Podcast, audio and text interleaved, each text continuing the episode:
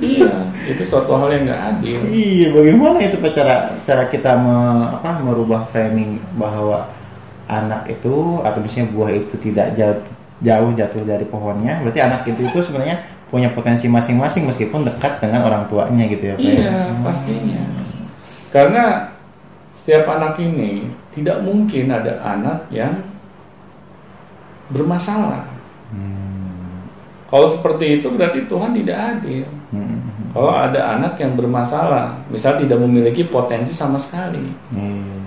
Jadi buah jatuh tidak jauh dari pohonnya, Hmm. itu anak itu akan menjadikan orang tuanya itu sebagai cermin Hmm. Dari sifat maupun karakter yang dimiliki oleh orang tuanya. Hmm. Malah kita harus lebih fokus ke situ ya Pak ya? Ya memang ke sana maksud Iya. dari pepatah tersebut. Iya, bukan ke profesi gitu Bukan ya. ke profesi. Oh, iya, gimana tuh Pak? Misalnya si orang tuanya Mengajarkan. ah, memiliki karakter yang lemah lembut, Hmm. anak akan melihat keseharian dari orang tuanya, dia akan meniru karakter yang lemah lembut tersebut. Tetapi kalau orang tuanya kasar, Hmm. orang tuanya kalau ngomong suka merendahkan, terus dia bingung gitu, kok melihat anaknya sama seperti dirinya. Bingung sendiri dia. iya, kok bisa gitu, Hmm. anak saya kok kasar sama orang lain. Hmm. Omongannya itu suka merendahkan. Ini orang tua sepertinya perlu cermin gitu. ya untuk melihat selama ini apa yang kita lakukan gitu. Iya, betul. Jadi kalau anaknya meniru Hmm.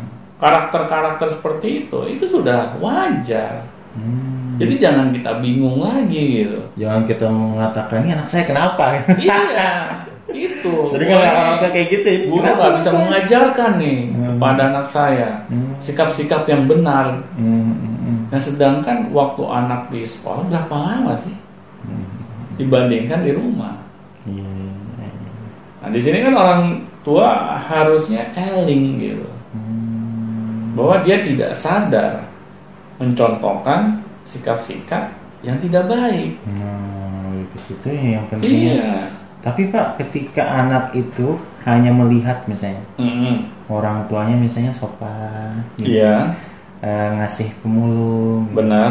tapi orang tuanya itu hanya memperlihatkan saja gitu. Ya, Nah, tapi tidak ya anak ya kalau ya sih kalau misalnya kita berbicara masalah visual atau ilmu visual memang anak bisa ngerekam itu ya. Iya. Tapi dia bingung juga itu kalau misalnya nggak dikasih tahu kali ya. Itu mesti dikasih tahu ketika seperti itu. ya itu benar. Hmm. Jadi yang namanya orang tua harus mencontohkan terlebih dahulu. Iya, orang model gitu kan. Ah, apalagi kalau anak ini belum bisa diajak komunikasi dengan baik, misalnya masih usianya kecil banget gitu. Mhm. Nah, tetapi perlahan ketika anaknya sudah semakin besar, Hmm. orang tua harus mengajarkan bahwa sikap-sikap baik itu itu harus kita miliki. Hmm. Anak harus kita buat paham. Hmm. Karena anak kalau hanya kita contohkan Mhm. itu kurang cukup. Harus diberitahu cara-caranya, bagaimana kita memberikan sesuatu kepada orang lain yang Hmm. baik, Hmm. yang tidak menyinggung perasaannya. Itu harus kita kasih tahu ke anak. Mhm. Jangan kita maksudnya baik gitu. Mhm.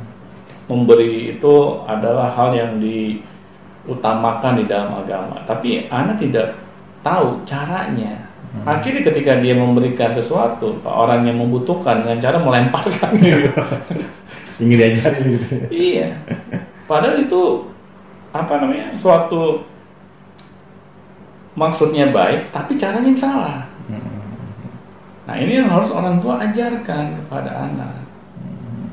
Jadi ini tidak dapat orang tua menginginkan bahwa pihak sekolah yang mengajarkannya gitu. Iya, atau pihak yang lain. gitu Iya pak, iya Hmm. itu tidak bisa tanggung jawab dari orang tua. Mhm. Karena anak ini akan tumbuh kembangnya itu bersama dengan orang tua. Hmm. Jadi si pohon itu adalah cerminan bagi si buah yang jatuh itu ya. Pak? Iya benar. Hmm. Kita hanya berbicara mengenai sifat dan karakter, Hmm. Bu- bukan di luar hal itu. Gitu. Iya, bukan profesi harus disama-samain gitu. Bukan, bukan profesi. Kasihan gitu. Kalau misalnya anak Hmm. dia memiliki apa namanya passion di bidang A, Hmm. Tetapi karena orang tuanya memaksakan, karena bidang yang kamu pilih ini nggak akan membuat kamu jadi kaya. Oh, iya. Kamu harus pilih yang lain, seperti ayah nih. Hmm. Ayah kan pengusaha. Kamu harus menjadi pengusaha. Hmm. Kalau kamu nggak menjadi pengusaha, bagaimana kamu bisa ngasih makan anak istri kamu? Dia menghidupi keluarga kamu gitu. Iya. Nah akhirnya anak jadi stres. Hmm. Waduh. Jadi kalau mau ngasih makan anak istri harus jadi pengusaha ya. Iya. Nggak boleh profesi yang lain. Nah, Padahal dia nggak suka itu. padahal dia nggak suka itu. Itu terjadi sama murid di Fikar juga. Iya. Si bapaknya pengusaha tapi anaknya ingin menjadi penulis. Hmm. Waduh nih, bagaimana nih anak saya nanti dapat sukses di masa depannya kalau jadi penulis? Waduh, Jadi sebenarnya yang yang harus diturunkan itu bukan profesinya tapi sifat-sifat dan Iya. karakternya itu yang harus kita ajarkan gitu ya. benar. Hmm. Kita jadi orang tua juga tidak bisa berlaga seperti Tuhan Iya. yang bisa mengetahui gitu Hmm. masa depan. Iya. Karena yang namanya sumber rezeki itu nggak harus dari pengusaha. Hmm. Ya mungkin Agung tahu ya pengarangnya Harry Potter. Rolling. Nah, Hmm. dia kaya apa miskin? Aduh, nggak tahu tuh pak. Hah? Kayak apa sih? Ntar cari tahu ya. Kenapa ya pak? Dia seorang pengarang buku yang luar biasa kaya, Hmm. malah lebih kaya dari pengusaha. Iya, penulis udah Harry Potter kan Iya. udah sampai jadi film pak ya? Benar. Itu dari penulis gitu kan? Nah, jadi apakah profesi penulis itu nggak bisa kaya? Hmm. Pertanyaannya kan itu. Iya. Kalau kita ngomong soal kaya ya, Benar-benar. ternyata bisa kok. Jadi jangan sampai mindset kita ini terlalu sempit gitu. Orientasinya cuma uang, Iya. materi, apa yang Benar. didapat gitu ya. Iya betul. Karena uang ini sebenarnya hanya dampak Hmm. dari apa yang kita kerjakan dan itu juga harus dengan izin Tuhan ya. Baru kita bisa dapatkan. Hmm. Ada orang jadi pengusaha tapi selalu bangkrut. Benar, ada juga yang seperti itu. Akhirnya sampai ah, jatuh bangun gitu ya. benar sampai dia akhirnya putus asa gitu. Hmm. Kayaknya saya nggak berbakat jadi pengusaha. Iya, iya. Dia baru sadar gitu dia nggak bakat waktu dia tua gitu. Jadi jangan sampai ini kejadian kepada anak-anak kita. Iya, mentang-mentang orang tua yang pengusaha, anak dipaksa jadi pengusaha gitu Benar. kan. Hmm. Kalau saya mikir bahwa setiap manusia itu memiliki tugasnya yang masing-masing. masing-masing berbeda. Hmm. Nah di sini harus kita sadari gitu sebagai orang tua. Hmm. Karena kalau anak kita paksakan, apakah kita siap mendapatkan konsekuensinya? Karena kan kita di dalam agama saja tidak boleh meninggalkan penerus kita yang lemah. Ya ini apa yang kita sudah diskusikan ini, ini sebenarnya agar generasi penerus kita itu bukan generasi yang lemah, Hmm. tapi generasi yang kuat, yang dapat berdiri di kaki mereka sendiri. Hmm. Mereka tidak memiliki mental tangan di bawah malahan. Iya, bergantung pada orang tua. Iya. Nah, yang ini yang kita sama-sama tidak inginkan. Hmm. Nah, kita bantu anak kita Hmm. untuk menemukan potensi mereka Hmm. agar mereka ketika kita tinggalkan mereka bisa bertahan hidup gitu sesuai dengan potensi yang mereka miliki. Kita Iya. nggak akan khawatir gitu meninggalkan generasi yang lemah. Bukan malah memaksakan potensi kita kan. Iya, itu suatu hal yang salah gitu. Iya, apa dimarahin Kamu tuh harus bisa nyanyi kayak mama. Kamu tuh harus bisa ini kayak mama. Iya, kamu jangan-jangan anak tetangga. Ada nggak diakuin gitu. Iya. Mirip mama sih. Waduh, banyak kejadian Waduh, nah ini kan yang kadang nggak adil buat anak gitu. Hmm. seharusnya kan kita sebagai orang tua menyadari bahwa anak kita ini meskipun lahir dari rahim kita pasti memiliki tugas tertentu Hmm. dari Tuhan yang menciptakannya. Iya betul. Itu yang bisa dari Pak. Iya. Hmm. Jadi kalau kita mulai belajar menjadi orang tua, Hmm. kita akhirnya akan tahu, oh ternyata setiap orang ini memiliki keunikannya yang Hmm. berbeda satu dengan yang lain. Iya. Tugas kita jadi orang tua mencari tahu keunikan anak kita ini apa. Nah akhirnya anak ketika menemukannya ini menjadi sumber rezeki bagi anak kita malahan. Iya, dan orang tua mungkin tugasnya adalah mengajarkan karakter-karakter Benar. yang baik. Itu yang Benar. harus yang diturunkan tuh itu gitu. Iya, ya. itu Bukan- baru tepat. Iya, bukan materi yang diturunkan, yang uang dikasih banyak. Iya. habis. Habis pasti. iya. Itu benar. bukan cara didik yang apa namanya, yang elegan, yang baik kalau kita hanya memberikan materi. Kita malah akan meninggalkan generasi yang lemah. Betul. Akhirnya ketika materinya habis, ya sudah. Anak kita akan menjadi anak yang apa namanya bergantung kepada orang lain, karena dia sendiri tidak dapat menghasilkan gitu Mm-mm. rezekinya. Nah, dan ini kan yang jadi masalah di kemudian hari gitu. Hmm. Dan dia nggak tahu potensinya apa. Iya, Kadang udah sadar udah tua gitu. benar. Karena dia hanya diajarkan oleh orang tuanya untuk menerima, menerima, menerima. Iya. Tapi itu jadi eh, jadi fokus juga sih pak ya. Jadi orang tua yang memiliki lebih mungkin ya, mungkin Hmm. lebih lebih materinya atau Hmm. misalnya dia ekonominya ke atas lah gitu. Hmm. Jadi jangan mengajarkan itu kepada anak gitu, maksudnya Iya. memberikan segala sesuatu. Jadi itu malah melemahkan diri anak Benar. itu ya. Akan melemahkan mental anak itu gitu. Bahwa karena orang tua saya kaya Hmm. berlebih, saya bisa mendapatkan apa saja yang saya inginkan. Wah ini cara parenting yang buruk gitu Hmm. bagi anak Hmm. di masa depannya. Hmm. Karena kita melemahkan daya juang mereka gitu untuk mendapatkan apa yang mereka inginkan. Kita mematikan impiannya. Karena semuanya sudah kita sediakan bagi anak gitu. Akhirnya anak tidak mau berjuang lagi gitu. Ya udah apa gitu. Iya.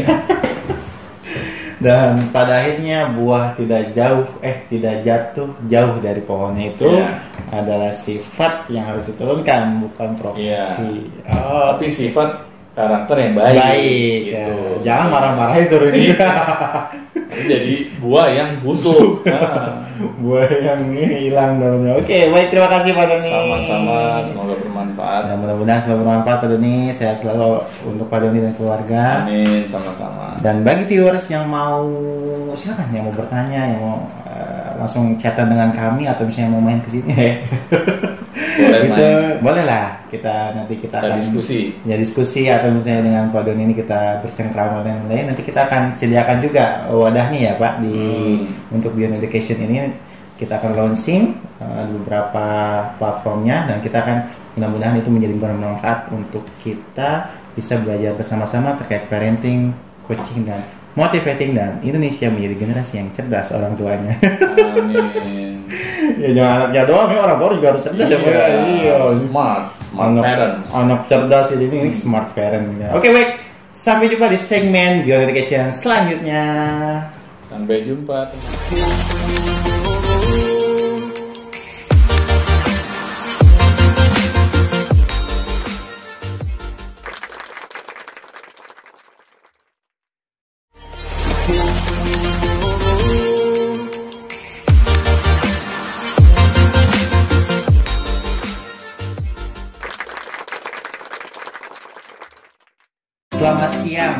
Saya Agung Surya Gumelar. Kembali lagi di Beyond Education Podcast. Podcast yang selalu menginspirasi. Iya, elah menginspirasi.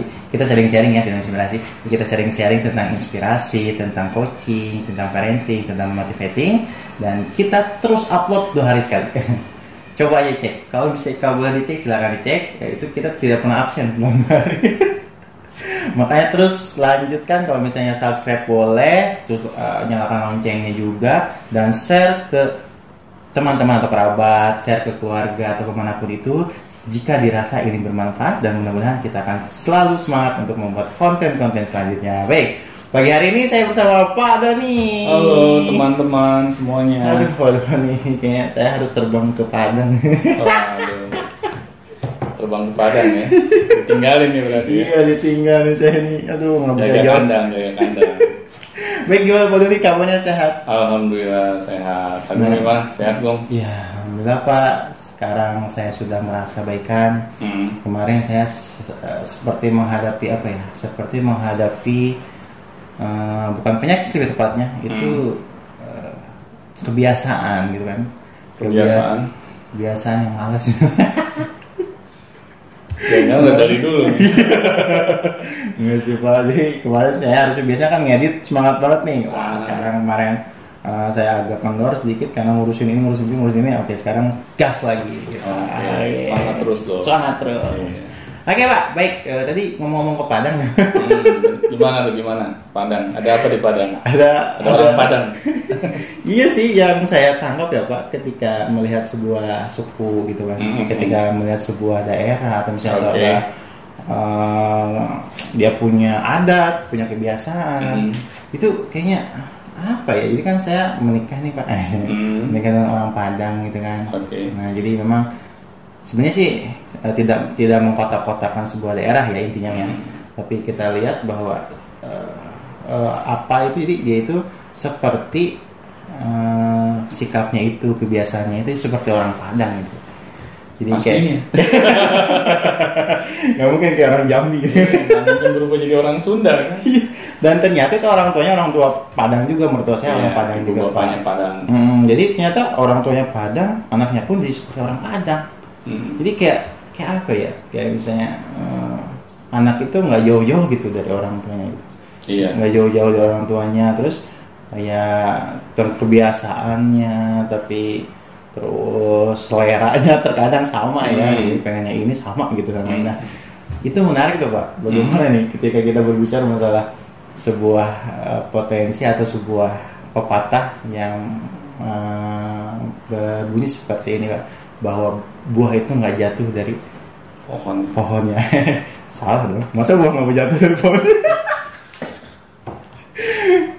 Buah itu tidak jauh jatuh dari pohonnya pak. Iya. jadi kalau orang Padang ke orang Padang. Nah sebenarnya itu tuh kadang ya terkadang aku merasa ada masalah juga di situ tentang pemahaman itu pak. Iya, misalnya, kenapa, Pak? eh, kita orang Sunda kita tuh harus seperti orang Sunda gitu. Kita tuh harus diem selalu di daerahnya gitu. Kan kita punya potensi punya apa itu nggak nggak dikeluarkan gitu pak. Jadi kayak kayak gitu kayak terkungkung oleh peribahasa itu. Jadi kalau misalnya Hmm. kita orang Sunda ya harus harus kayak orang Sunda kayak Padang harus kayak orang Padang. Apakah seperti itu atau bagaimana pak pemahamannya sebenarnya dari eh, buah itu nggak jauh jatuh dari pohonnya itu pak? Ya kalau yang tadi Agung sudah katakan ya bahwa orang Sunda akan memiliki kemiripan dengan orang Sunda lagi atau orang Padang akan memiliki kemiripan seperti orang Padang lagi itu suatu hal yang lumrah. Karena kan yang namanya seseorang itu akan melihat kebiasaan orang-orang di sekelilingnya Hmm. dan itu hal yang wajar. Nggak mungkin orang Padang yang tinggal di Padang dia bisa melihat contoh orang Sunda yang tinggal di Jawa Barat Hmm. kan udah jauh jarak mereka Hmm. ini ya bertempat tinggal ya. Iya, langsung Sunda gitu ya. Ah, jadi sangat wajar kalau mereka melihat kebiasaan-kebiasaan orang-orang yang ada di sekeliling mereka. Hmm. Tapi di sini saya ingin kita melihat bahwa pepatah tersebut jangan sampai membelenggu anak-anak kita. Hmm, iya tuh, kayak misalnya saya mau orang Padang ah mau mau jadi apa gitu kan, atau Iya. pedagang gitu. Benar, karena kadang orang tua secara tidak sadar memaksakan kehendaknya atau ambisinya kepada anak. Misalnya nih, Hmm. kita orang Padang, Hmm. terus memiliki restoran Padang. Nah, iya. Nah, terus kita memaksakan kepada anak kita bahwa kamu harus meneruskan restoran Padang yang dimiliki oleh orang tuanya. Iya juga. Padahal si anak tidak memiliki keinginan untuk meneruskan apa yang sudah orang tuanya ini rintis. Kalau menurut saya itu tidak adil. Ya siapa tahu anaknya memiliki potensi yang lain di bidang yang dia memang sukai. Tetapi kalau anak sampai dipaksa, karena ini adalah usaha yang turun menurun dari buyut kamu, kakek kamu, ya, dan saya gitu, dan Iya. kamu sekarang harus melanjutkannya. Kamu nggak bisa memilih profesi yang lain. Bagaimana nanti dengan legacy keluarga kita? Masa nggak ada penerusnya? Nah ini kan akhirnya menjadi bumerang bagi anak kita. Jangan sampai legacy yang sebenarnya yang kita harapkan menjadi suatu kebanggaan akhirnya di tangan anak kita. Anak kita hancurkan. Karena tidak sesuai gitu. ya. iya. Karena kan wajar ya kalau seorang manusia menjalani sesuatu yang dia rasa tidak disukai, pasti hasilnya juga nggak akan maksimal, akan menjadi beban. Ini contohnya nggak usah jauh-jauh ya dari orang yang saya kenal. Ada seorang keluarga saya, dia memiliki profesi sebagai pengusaha, bukan pengusaha yang main-main, Hmm. skalanya sudah besar Iya. dan dia menginginkan anaknya meneruskan usaha dari keluarga saya ini. Nah, tetapi si ayah ini tidak menyadari apakah anak ini menyukai bidang yang sama. Hmm, tapi kan biasanya anak itu nggak jauh nggak apa kayak pepatah tadi Iya. Pak. biasanya anak itu mirip lah sama ayahnya gitu sifatnya sama gitu potensinya sama Sifat karakter boleh sama, Hmm. tapi potensi belum tentu. oh jadi ada perbedaan di situ ya pak ya Iya, Hmm. pasti akan ada perbedaan. Hmm. Karena kan setiap anak manusia ini sudah diberikan potensi oleh Tuhan. Itu pasti berbeda-beda meskipun dari keluarga yang sama. Hmm. Karena ya lucu gitu kalau misalnya nih di suatu keluarga Hmm. dari buyut sampai cucu, cicit memiliki apa namanya bakat minat yang sama. Karena hal itu tidak mungkin terjadi. Hmm. Ya mungkin ada salah satu anaknya memiliki potensi yang sama dan ada juga memiliki potensi yang berbeda. Jangan di, kita sama ratakan. iya betul Karena nanti anak akan merasa menjalani kehidupannya dengan terpaksa. Sepertinya anak itu tidak boleh berbeda dengan orang tuanya. no iya kan ke- kebanyakan seperti itu sih misalnya orang tuanya PNS tuh Iya. anaknya juga harus PNS Anaknya harus PNS. Iya, kebanyakan kayak Benar. gitu. Tapi ada faktor gen nggak pak? Atau, atau gen gen itu kita faktornya seperti apa pak? Kalau gen, Hmm. kalau menurut penelitian ada, Hmm. tapi tidak harus lahir dari rahim yang sama. Hmm, Yang namanya bakat dan minat itu kadang tidak dilahirkan serta merta Hmm. harus dari rahim yang sama. Hmm. Bisa aja, misalnya dari Contohnya? uh, kakek atau buyutnya. Hmm. Tetapi ketika si ayah atau ibu ini merasa bahwa anaknya ini harus memiliki kemiripan dengan mereka dalam hal potensinya, Hmm. nah ini saya rasa tidak adil Hmm. karena belum tentu Hmm. akan memiliki kemiripan. Hmm, siapa tahu gennya itu dari kakek yang buyutnya itu. Iya. Misalnya kakek buyutnya itu suka dagang, ibunya PNS misalnya Iya. bapaknya. Tiba-tiba anaknya suka dagang nih. Nah, itu bisa aja terjadi. Bisa aja terjadi ya, Bisa aja gitu ya. terjadi. Iya, iya, Karena iya.